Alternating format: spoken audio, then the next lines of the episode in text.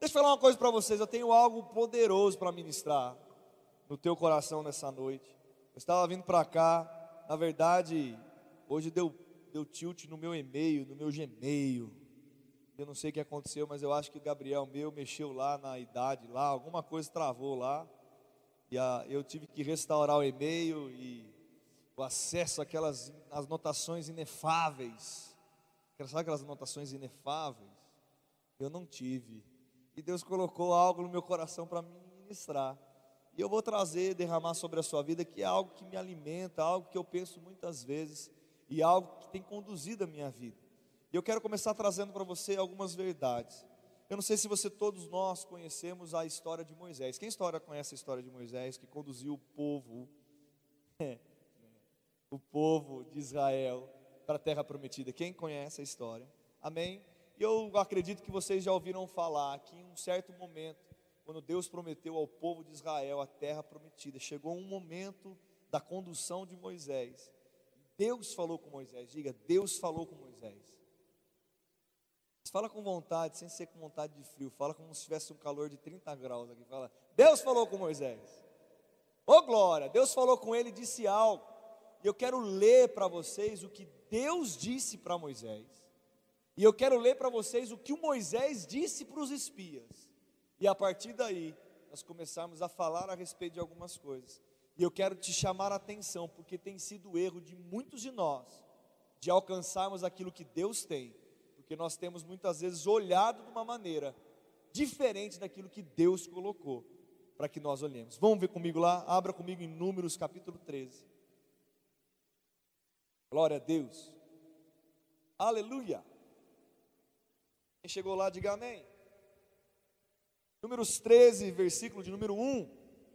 Disse o Senhor a Moisés: Envia homens que espiem a terra de Canaã, que hei de dar aos filhos de Israel. Diga, que hei de dar fi, aos filhos de Israel.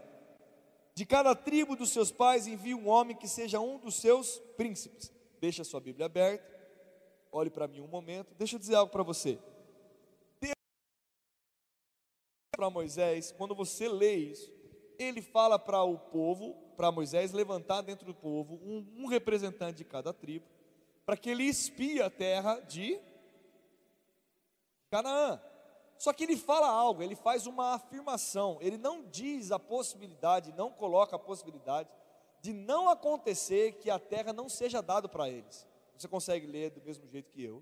Ele diz o seguinte, ó: que hei de dar aos filhos de Israel. Ele não tinha, não existiria dúvida a respeito disso. E ele disse: vai lá, dá uma espiada para ver o que vocês vão ver e volta, porque eu vou dar essa terra para vocês, ok? Versículo de número 17. Vamos lá e a gente vai começar a trabalhar isso.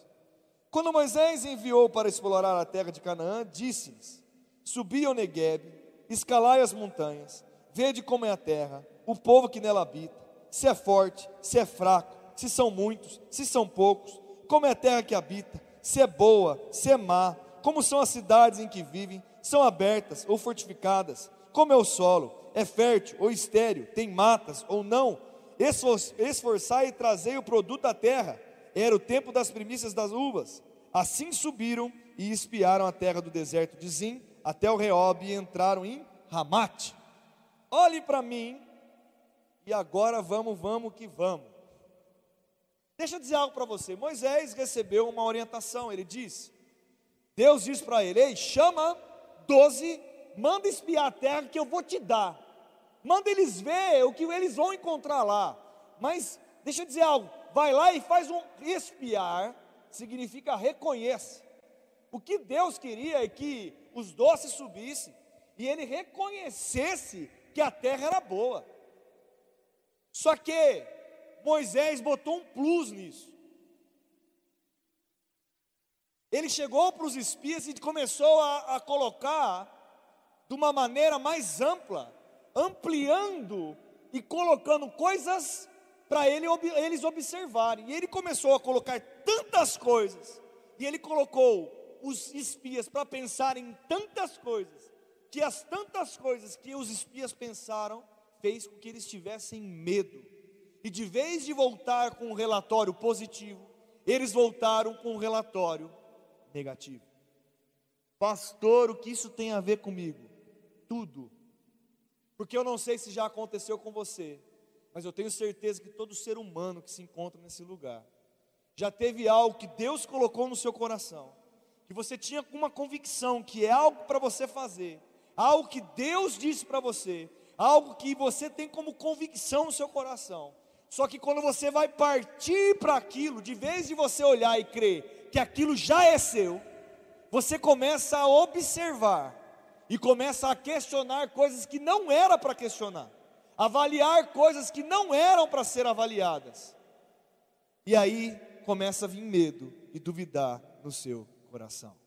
Mas pastor, do jeito que você está dizendo, talvez você vai, eu possa falar que eu sou um cara intelectual, eu estudo muitas coisas e você não está considerando um planejamento. Não, eu estou dizendo que você não deva planejar.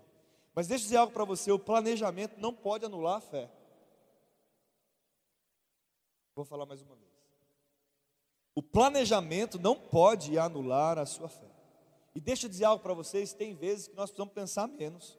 Se a gente pensar tanto, nem de casa a gente sai. E eu vou dizer para você que isso tem roubado não apenas a melhor, a plenitude de Deus na nossa vida, mas até a ousadia de Deus na vida de muitos. Porque muitos ficam tão condicionados a questionar tanto como vai ser, que não entra na jornada que não entra no processo, que não deixa Deus ser Deus para ele no meio do caminho. Porque eu não sei se você percebe, mas Deus deu uma ordem, e ele e eu vou dizer algo para você, nem tudo nós vamos saber, porque é pela fé. A fé não sabe todas as coisas, ela entra e acredita. A fé é um passo de ousadia que ela ativa o poder de Deus na nossa vida. E aquilo que ativa em Deus, nós vamos ele vendo a manifestação daquilo que Ele tem para nós. Mas, pastor, e o fato de eu programar, planejar, deixa eu dizer algo para você: se você ficar no âmbito racional, você não vai viver fé. E você precisa entender que você precisa equilibrar, você precisa ser uma pessoa que conduz a sua vida dentro de um equilíbrio. Eu até posso dizer para você, e aí eu quero entrar com muito carinho, e eu quero que você entenda o que eu vou falar e que a gente não traga desequilíbrio, desequilíbrio no que eu estou dizendo, mas de doze que fizeram a mesma coisa, somente dois souberam lidar com seus pensamentos. A, por, a proporcionabilidade é muito pequena para quando aquele que começa a olhar e raciocinar tantas coisas, dele cancelar aquilo e operar em fé. É muito maior a proporção das pessoas que caem no erro de andar pelas emoções do que os pensamentos do que aqueles que andam pela fé. Mas nós precisamos entender que nós precisamos ser essa parte que anda pela fé. E o grande desafio é: eu quero te desafiar a duas coisas e você pensar sobre a sua vida, porque eu posso fazer isso sobre a minha vida. Sobre a minha vida tem coisas que eu preciso realmente avaliar de uma maneira de A a Z, considerar e andar em fé do mesmo jeito. Mas tem coisas que simplesmente eu tenho que entrar em fé e entrar em fé é ver como vai ser no meio do caminho. Eu estou dizendo que existem áreas e áreas, decisões e decisões, existem circunstâncias e circunstâncias, mas você precisa avaliar como eu preciso avaliar, porque eu dizia algo para você também. Se eu tratar tudo como prego, eu só tenho um martelo na mão. E eu não posso tratar tudo como prego, porque se eu tratar tudo como prego, é martelo, é marreta só mas quando eu precisar de uma habilidade, de uma chave de fenda, para simplesmente dar um ajuste, se eu tiver um martelo somente na mão, eu vou conseguir fazer? Em áreas da nossa vida, nós temos que pregar o martelo. Em áreas é uma chave de fenda, em outras é uma chave Phillips, em outras é um alicate. Não, existem horas, momentos e oportunidades diversas. Mas o que eu quero chamar a atenção é que muitas vezes o fato de nós sermos racionais demais está roubando a nossa fé e está deixando da gente viver o melhor de Deus na nossa vida. Sabe por quê? A mesma terra que manava leite e mel, os mesmos exércitos, as mesmas pessoas gigantes, os mesmos homens que habitavam, os filhos deles continuavam lá, sendo gigantes, tendo as mesmas cidades fortificadas. E um povo pereceu no deserto e não viu isso, não desfrutou da terra. mas o outro povo conquistou aquele povo que estava lá. Então existe uma diferença. E eu não sei você, mas quando começou a acontecer, morrendo a geração e a nova geração vindo, a geração que foi vindo e renascendo, ao ponto de conseguir entrar na terra de Canaã, é a geração que deixou de lado uma posição de uma, uma, uma análise vindo de homens e ficou com a análise de Deus. Eu não sei você, mas quando houve a sentença que todos iriam morrer e começou a morrer, eu acho que o povo sentiu que era sério o que Deus estava falando. Ou você acha que, quando fala que o povo pereceu, que toda aquela geração, ninguém, fala ninguém, entrou em Canaã, é porque todos foram aleluiados, rebatados, de repente. Não, começou a morrer as pessoas, querido. Quem morreu? Pai de Jossafanã. Não sei que os de lá eram tudo diferente. Quem morreu? Fulano, pai de não sei quem. Ele morreu. E começou a morrer o povo. Eu acredito que aquelas pessoas mais novas, aqueles jovens, disseram: Ei, vamos crer no que Deus falou. Vamos parar de enxergar, vamos pegar a visão que Caleb e Josué estão conduzindo. Sabe, querido, deixa eu dizer algo para você, e é muito importante. Pastor, por que você toma isso para a sua vida? Porque, deixa eu dizer algo, nós somos tendenciosos muitas vezes a olhar demais, a pensar demais, a raciocinar demais, a sentir demais, a ver demais, e muitas vezes nós não tomamos um passo de fé para mudar a história da nossa vida. Eu quero dizer para você que fé pode revolucionar a sua vida, e a sua razão pode te deixar travado para o resto da vida também. E eu e você somos desafiados isso a todos os dias, porque o equilíbrio disso é como um grande segredo de equilibrar a dose da nossa vida. Coisas que eu preciso ser mais atencioso, mas ao mesmo tempo isso não pode roubar a minha fé. Fala, não pode roubar a minha fé. Vamos ser verdadeiro. Eu quero que você levante a mão, se você estiver na tua casa, você levanta, dá risada, ninguém vai ver. Deus está vendo. Quem já retrocedeu numa, numa decisão que você tinha convicção que Deus falou, por causa de medo de ficar pensando demais? Levante sua mão se você já retrocedeu. Deus mandou falar, faz isso, você não fez. É assim esse é o caminho, você não fez. Será que é coisa da minha cabeça? Quem já pensou isso? Agora ficou mais fácil, né? Lateja isso dentro de você. Faz, faz, faz. Coisa da minha cabeça. É o diabo que está mandando eu dar. Sabe, querido, eu estou falando desde as coisas pequenas coisas grandes. Quando tiveram uma. Posso dar umas coisas pequenas? Pequena, mas poderia ser a revolução, a definição, a mudança extraordinária na vida de alguma pessoa. Você já teve a direção de orar por alguém e não foi? Porque sentiu vergonha. Levante sua mão. Por que você não foi? Pensou demais. Olhou o que vão pensar olhou como seria, olhou o que você ia falar. Você percebe que quando a gente começa a trazer a exemplos claros, porque eu trago dentro de um exemplo, aonde fala, poxa, o povo de Deus, eles tinham que olhar, porque os gigantes, pastor, você está negligenciando planejar. Meu irmão, a gente tem gente planejando até oração. Tem gente planejando até pedir perdão para alguém. Quem já teve que fazer uma reconciliação e fica visitando aquela conversa?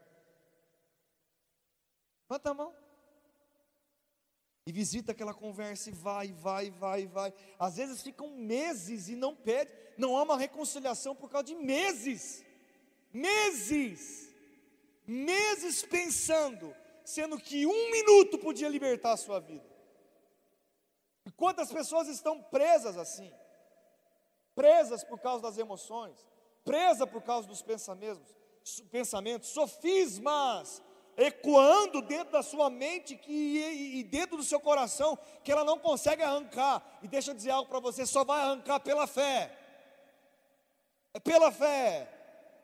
Sabe, querido, existe uma mensagem que Deus colocou no meu coração para esses últimos tempos. Até que chegue outra, outra impressão no meu espírito, eu vou pregar sobre fé todos os dias que eu pegar esse microfone. É pela fé, é todo momento pela fé não é outra coisa que pode salvar e libertar a minha vida, não é outra coisa que pode me colocar no eixo, até para aquele versículo que eu li na oferta, ele endireita as minhas veredas, se eu reconhecer, eu reconheço Deus pela fé, não é de outro jeito, eu não reconheço Deus pelo meu pensamento, pelo meu consentimento, reconhecendo mentalmente que Ele é Deus. Não é assim. É pela fé que eu reconheço Deus. É pelas minhas confissões que eu reconheço Deus. É pelas minhas atitudes que eu reconheço Deus. É quando tudo está errado e eu levanto com uma voz dizendo: Ei, tudo vai dar certo porque eu crio através da minha boca, porque eu creio na palavra de Deus, através do Espírito que sai dentro da minha boca. É isso que movimenta Deus. Sabe, querido, muitos estão olhando todas as coisas. Eu, eu até cheguei a falar, e falo mais uma vez, é que no final da tarde eu estava conversando lá com o pessoal da imobiliária, falei, eu não sei o que eu vou pregar ainda. O Google me sabotou. Não me sabotou. Eu falei, eu tenho duas mensagens. Aí dei as duas mensagens lá. Deus confirmou essa. Mas eu falei para você, até Moisés se equivocou. Moisés não, não, não, imaginou. Eu acho que até hoje Moisés não sabe que ele colocou caraminhola na cabeça dos espias, sem perceber. Ele disse para olhar tantas coisas, que fez as pessoas, de vez de olhar e ver algo bom, observar tantas coisas que só viu coisas que davam medo. Eu não sei você, mas aqui no nosso meio com certeza tem pessoas que são mais detalhistas, observadoras do que outras. Perguntar, rapaz, eu tenho que fazer força para ser detalhista. Eu olho e aí eu me condiciono a ser. E quando eu sou, sou muito detalhista. Mas não é algo habitual. Eu ponho força nisso. Porque das minhas características de ser personalidade e tudo mais, o que me facilita é ser prático. Às vezes a pessoa prática ela não olha um contexto de uma maneira de detalhes. E eu preciso fazer força. Quando eu falo assim, é porque eu falo, eu vou ser detalhista agora. É como se eu apertasse um botão. Tim, né? Deixa eu dizer algo para você. O que eu estou querendo citar com isso? Às vezes, nós estamos num lugar e observando tanto, sendo tão detalhista com coisas, que está roubando a nossa atenção, sendo que era para nós olharmos apenas para frente. Apenas para frente. Continuar andando. Deixa eu dizer algo para você, equilibrando. Existem momentos que Deus vai exigir de você um planejamento, mas em fé. Mas muitas e muitas vezes, mesmo com o planejamento, vai precisar de um passo de ousadia. E crer. E algumas coisas você não vai conseguir compreender toda a sua complexidade. Na verdade, até te digo, todas as vezes, para envolver fé, é porque você não sabe tudo, você crê. Se você souber tudo, não é fé. Se eu sei tudo,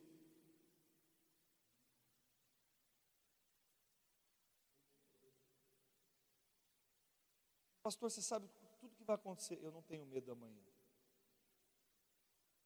Ele já foi lá e ele olha para mim, para você e me promete que está tudo bem. Eu posso ficar com essa palavra. Ou eu posso. Essa noite, você que está na tua casa, você que está aqui, eu estou te desafiando. Parar um pouco de ser cético. Sabe, eu fiquei pensando, eu, eu, eu, fiz ao contrário. Às vezes a gente estuda os, os discípulos de Jesus, aqueles que mais chamam a nossa atenção. Né? Gente vai falar sobre Mateus, Marcos, João. E tem alguns que a gente deixa de lado, porque até falar o nome, a gente fala, hum, né? Quem, quem acha que deve estudar Judas na Bíblia? Fala assim, Judas, aquele que traiu Jesus, misericórdia. Eu vou estudar, cara, tanta coisa que a vida de Judas fala. Deixa eu dizer outro que muitas vezes o pessoal não dá bola nenhuma sobre Tomé. Deixa eu dizer uma coisa para você: quanto crente Tomé nós temos na igreja hoje? Pessoas que creem porque. Deixa eu dizer coisa para você: verdadeiro cristão é aquele que sempre. E a nossa vida com Deus, a nossa salvação começa assim. E eu vou dizer para você, pastor, mas eu não consigo. Então você não é salvo, porque você não consegue crer então na sua salvação. Se quiser, você há 1200 anos atrás, quando você foi salvo, você viu quando você foi salvo? Você viu o que aconteceu por dentro? Você creu. Sabe, querido, nós precisamos olhar a nossa vida nos colocar no movimento. Deus está nos chamando é sair da zona aonde existe o ceticismo, existe o racionalismo, existe algo, nossa, por quê e tal, eu vou orar e como que é e tal, e saber tudo, meu irmão, pare com isso, vai e haja.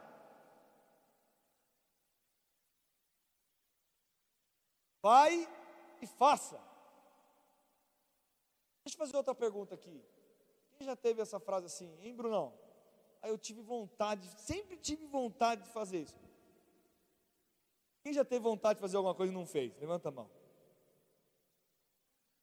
Algumas coisas são meio doidas, né? Então não, não faça mesmo, pelo amor de Deus. Aquilo que é lícito, puro, genuíno, aquilo que é bom, aquilo que, que te traz alegria, que, que tem os princípios fundamentados, aquilo que vai envolvê-lo você dentro daquilo que tem os princípios da palavra, é lícito. Viva, faça, haja, se movimenta, cria para você, querido, porque existe um poder em você, através da Eu quero dizer para você que ele continua o cenário quando eles voltam. Eu não vou ler, eu vou narrar com vocês aqui. Quando eles voltam, eles começam a dizer o relatório. E Josué e Caleb levanta, e por isso que eu digo, aqueles que, que, duvidam, não duvidem, querido. Se você entrar na zona da razão, de pensar demais, são poucos que conseguem vencer isso e ter ainda a informação da fé. É muito mais fácil você isolar isso da sua vida, entender como você funciona e realmente tomar algumas posições. Mas deixa eu dizer o que aconteceu.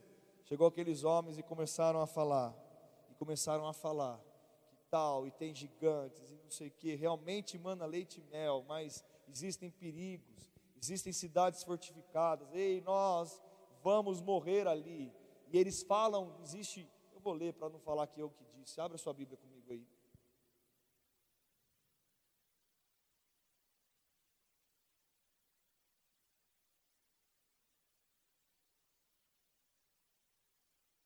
Números 13. Versículo número 33, diga 33. Quem chegou, diga amém. Está escrito assim: Também vimos ali gigantes, pois os descendentes de Enaque são da raça de gigantes, e éramos aos nossos próprios olhos como os gafanhotos, e, e assim também lhes parecíamos. Olhe para mim. Meu irmão, pega essa e eu vou acabar por aqui. Ó, olha o que vai vir. Para mim é poderoso demais. Não sei se para você. Tomara que seja para você. O relatório deles e a racionalidade deles e o medo tomou uma conta tão grande daqueles homens por pensarem demais e agirem de menos, muita confiança nos olhos e nos sentidos e muita pouca confiança naquilo que Deus disse, porque Deus disse: vocês vão herdar essa terra. Não poderia haver, haver uma desconfiança. Se Deus disse, acabou e ponto final. Amém? Mas era tão doido, tão racional, tão aquilo criou algo tão grande dentro deles, que eles até dissimularam. Eu vou provar para vocês que eles dissimularam. Naquela época, querido, se você era pego, visto um, como um espião dentro de uma cidade, espiando uma nação, um povo, você era preso e você era morto. Você não via um espião, eu vou me comportar para o Mateus. Eu estou me comportando hoje, você viu que eu estou ficando quietinho aqui, né? Você percebeu, né? Percebeu que eu estou mais comportado aqui? Rapaz, estou fazendo uma força para ficar parado nesse lugar aqui, você não acredita como. Mas eu dizer algo para você. É, é, eles dissimularam tanto Alencar, que eles se olharam como gafanhoto e acharam que eles viram eles como gafanhotos, sendo que eles nem foram vistos. Porque se tivessem sido vistos, eles teriam sido. Olha que loucura que é você entrar na zona dos pensamentos e sentimentos. Deixa eu dizer algo para você: se você entrar nesse campo de batalha, cedendo para a sua carne, o que é carne? É ceder a sua alma. O que é alma? Pensamentos e sentimentos Deixa eu dizer algo para você. É capaz que você comece até dissimular. Criar coisas na sua cabeça para que você não haja em fé. E ache até que tenha razão. E o medo cresce. Vai ser uma ver... você cria uma verdade dentro de você e não vive aquilo que Deus tem para a sua vida. Mas em nome de Jesus, eu declaro espírito de sabedoria e revelação chegando para mim e para você nessa noite, e para cada um que escuta essa palavra, e eu declaro todo sofisma de Satanás sendo destruído agora, em nome de Jesus, porque a nossa luta não é contra a carne e o sangue, mas contra toda potestade, contra toda inimizade de Deus, destruindo. A arma do Senhor é a palavra, e ela destrói todo sofisma, todas as mentiras, todos os pensamentos errados. Em nome de Jesus eu declaro sobre a sua vida. Sabe, querido, é isso que nós precisamos fazer todos os dias, porque isso tem roubado a fé do Filho de Deus. Eles têm roubado a fé dos crentes. Eles têm roubado, isso tem roubado a plenitude de viver aquilo que Deus gerou para mim e para você pela fé. Irmão, não deixe você ser roubado pelo diabo. Se você entrar no campo de batalha da mente, pensando, raciocinando, querendo entender, de irmão, deixa eu te fazer uma pergunta aqui, vamos revelar os pecados tudo aqui, ó. Quem já ficou perguntando por quê? Mas por que disso?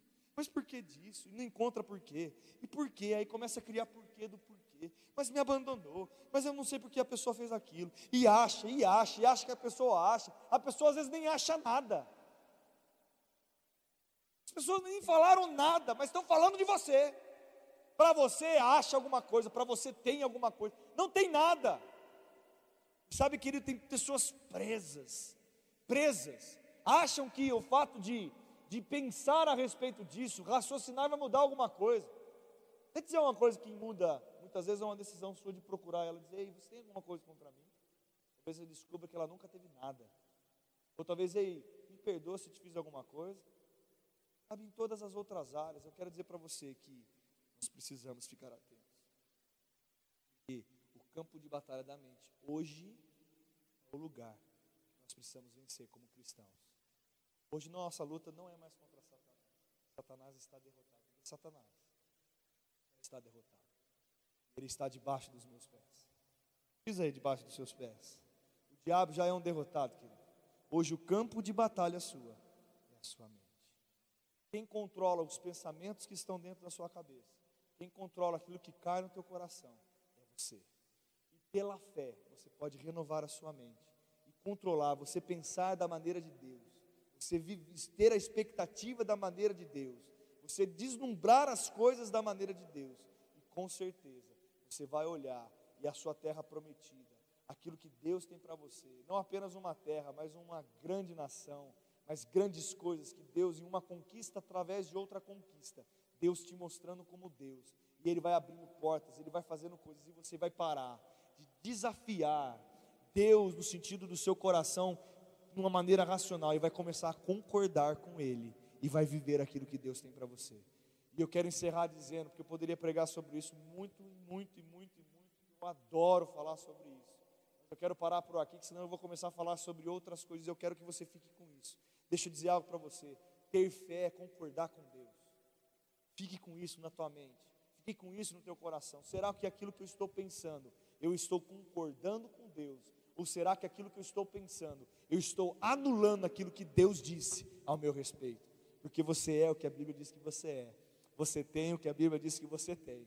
E você pode a Bíblia, o que a Bíblia diz que você pode. Meu irmão, isso é o poder do Evangelho. Nós precisamos entender que nós precisamos concordar com Deus através dos nossos pensamentos, através das nossas atitudes. E querido, deixa eu dizer.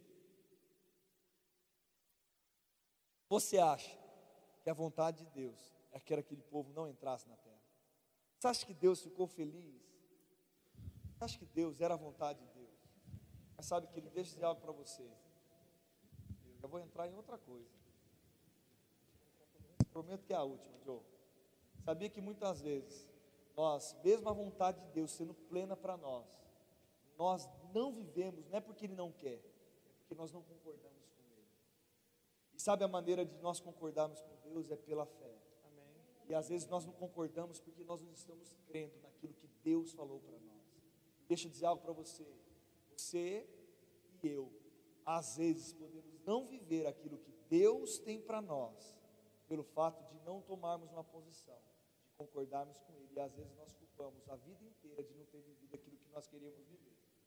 a culpa é nossa. Ai, ai, ai. Vou tomar água. Essa eu não tinha preparado.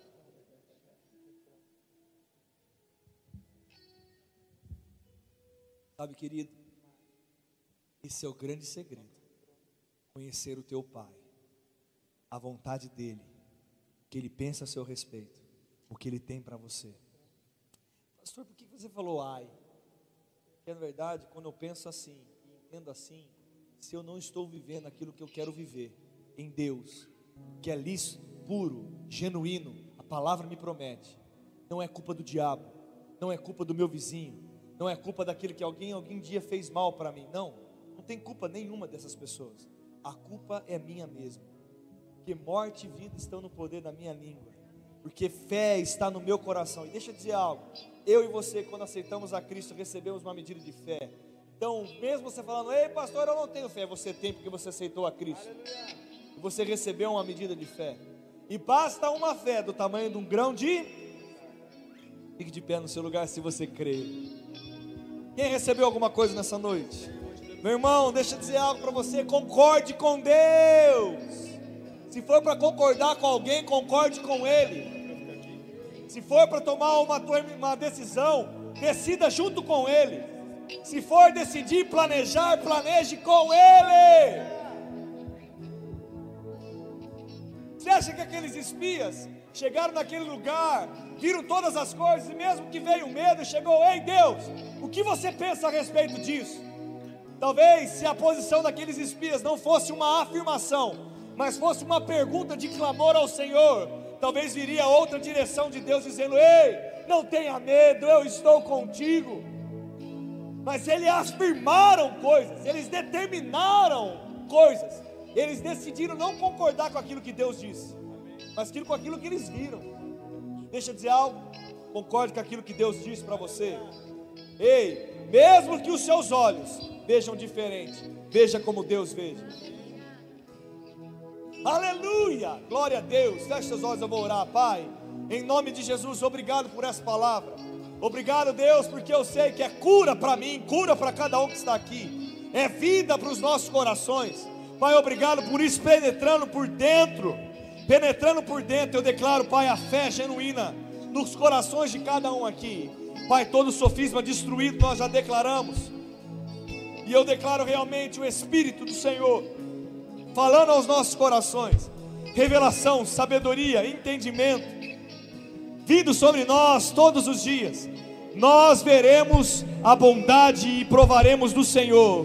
Em nome de Jesus, se você crê, diga amém. Diga, eu tenho a mente de Cristo.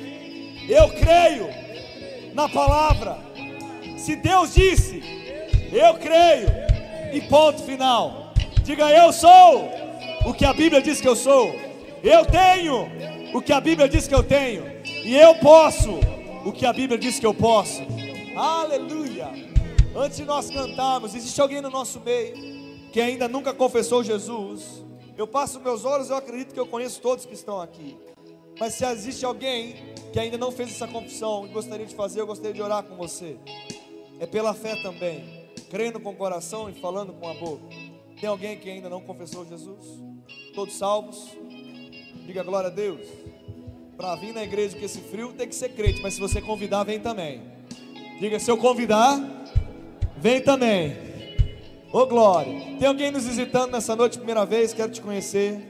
Se tem alguém a primeira vez, também não. Vamos convidar o povo, gente. Quem me ajuda a convidar o povo a vir na igreja aqui? Amém? Vamos cantar essa música, depois nós vamos encerrar.